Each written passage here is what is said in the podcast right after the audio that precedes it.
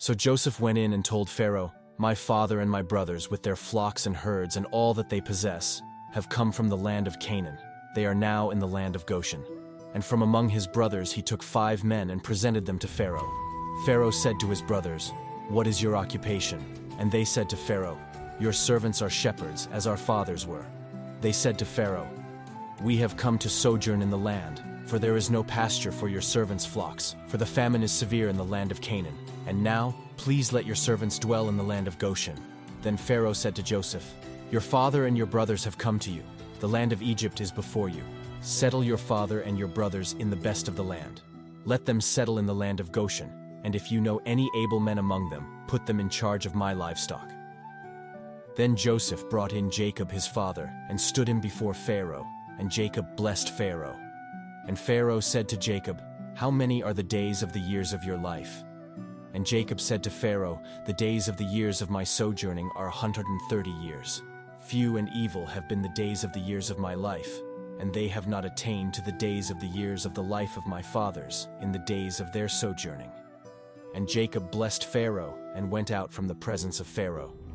Then Joseph settled his father and his brothers, and gave them a possession in the land of Egypt, in the best of the land, in the land of Rameses, as Pharaoh had commanded. And Joseph provided his father, his brothers, and all his father's household with food, according to the number of their dependents. Now there was no food in all the land, for the famine was very severe, so that the land of Egypt and the land of Canaan languished by reason of the famine. And Joseph gathered up all the money that was found in the land of Egypt and in the land of Canaan, in exchange for the grain that they bought. And Joseph brought the money into Pharaoh's house. And when the money was all spent in the land of Egypt and in the land of Canaan, all the Egyptians came to Joseph and said, Give us food. Why should we die before your eyes? For our money is gone. And Joseph answered, Give your livestock, and I will give you food in exchange for your livestock, if your money is gone. So they brought their livestock to Joseph, and Joseph gave them food in exchange for the horses, the flocks, the herds, and the donkeys. He supplied them with food in exchange for all their livestock that year. And when that year was ended, they came to him the following year and said to him, We will not hide from my lord that our money is all spent. The herds of livestock are my lord's. There is nothing left in the sight of my lord but our bodies and our land.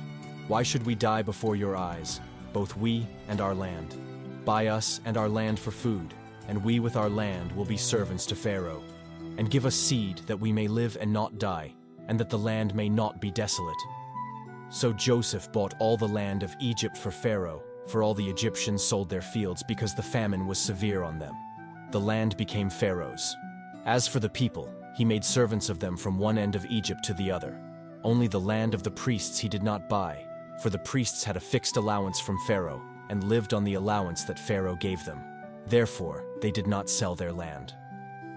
Then Joseph said to the people, Behold, I have this day bought you and your land for Pharaoh. Now here is seed for you, and you shall sow the land. And at the harvests you shall give a fifth to Pharaoh, and four fifths shall be your own, as seed for the field, and as food for yourselves and your households, and as food for your little ones.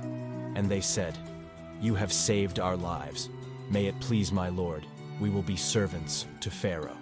So Joseph made it a statute concerning the land of Egypt, and it stands to this day, that Pharaoh should have the fifth. The land of the priests alone did not become Pharaoh's. Thus Israel settled in the land of Egypt, in the land of Goshen. And they gained possessions in it, and were fruitful and multiplied greatly.